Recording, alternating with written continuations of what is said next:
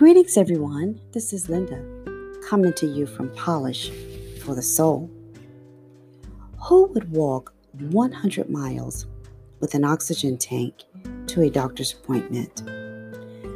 Mr. Gerald Baldwin is an ill Gulf War veteran who was also estranged from his son for over five years. He was seen walking on the side of the road with an oxygen tank, and someone called the police.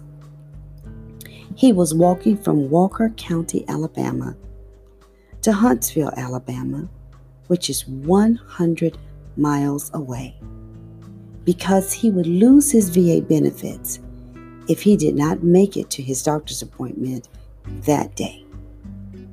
The community rallied together, and Mr. Baldwin was driven by a police cruiser to his appointment.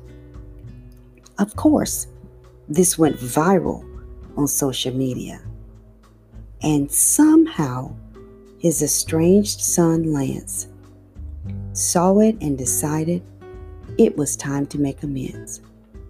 Now, we do not know why they were estranged, and it's not our place to judge. This all happened a few days before the nation would celebrate 2019 Veterans Day. What an extraordinary ending.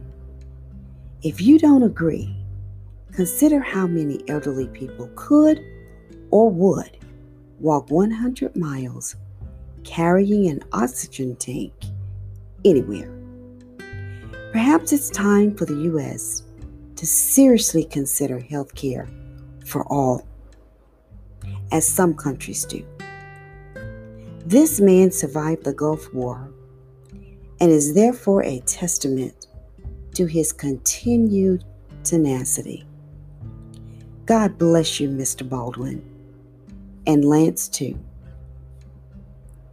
Hashtag enjoy your day or evening on purpose. Until next time, take care.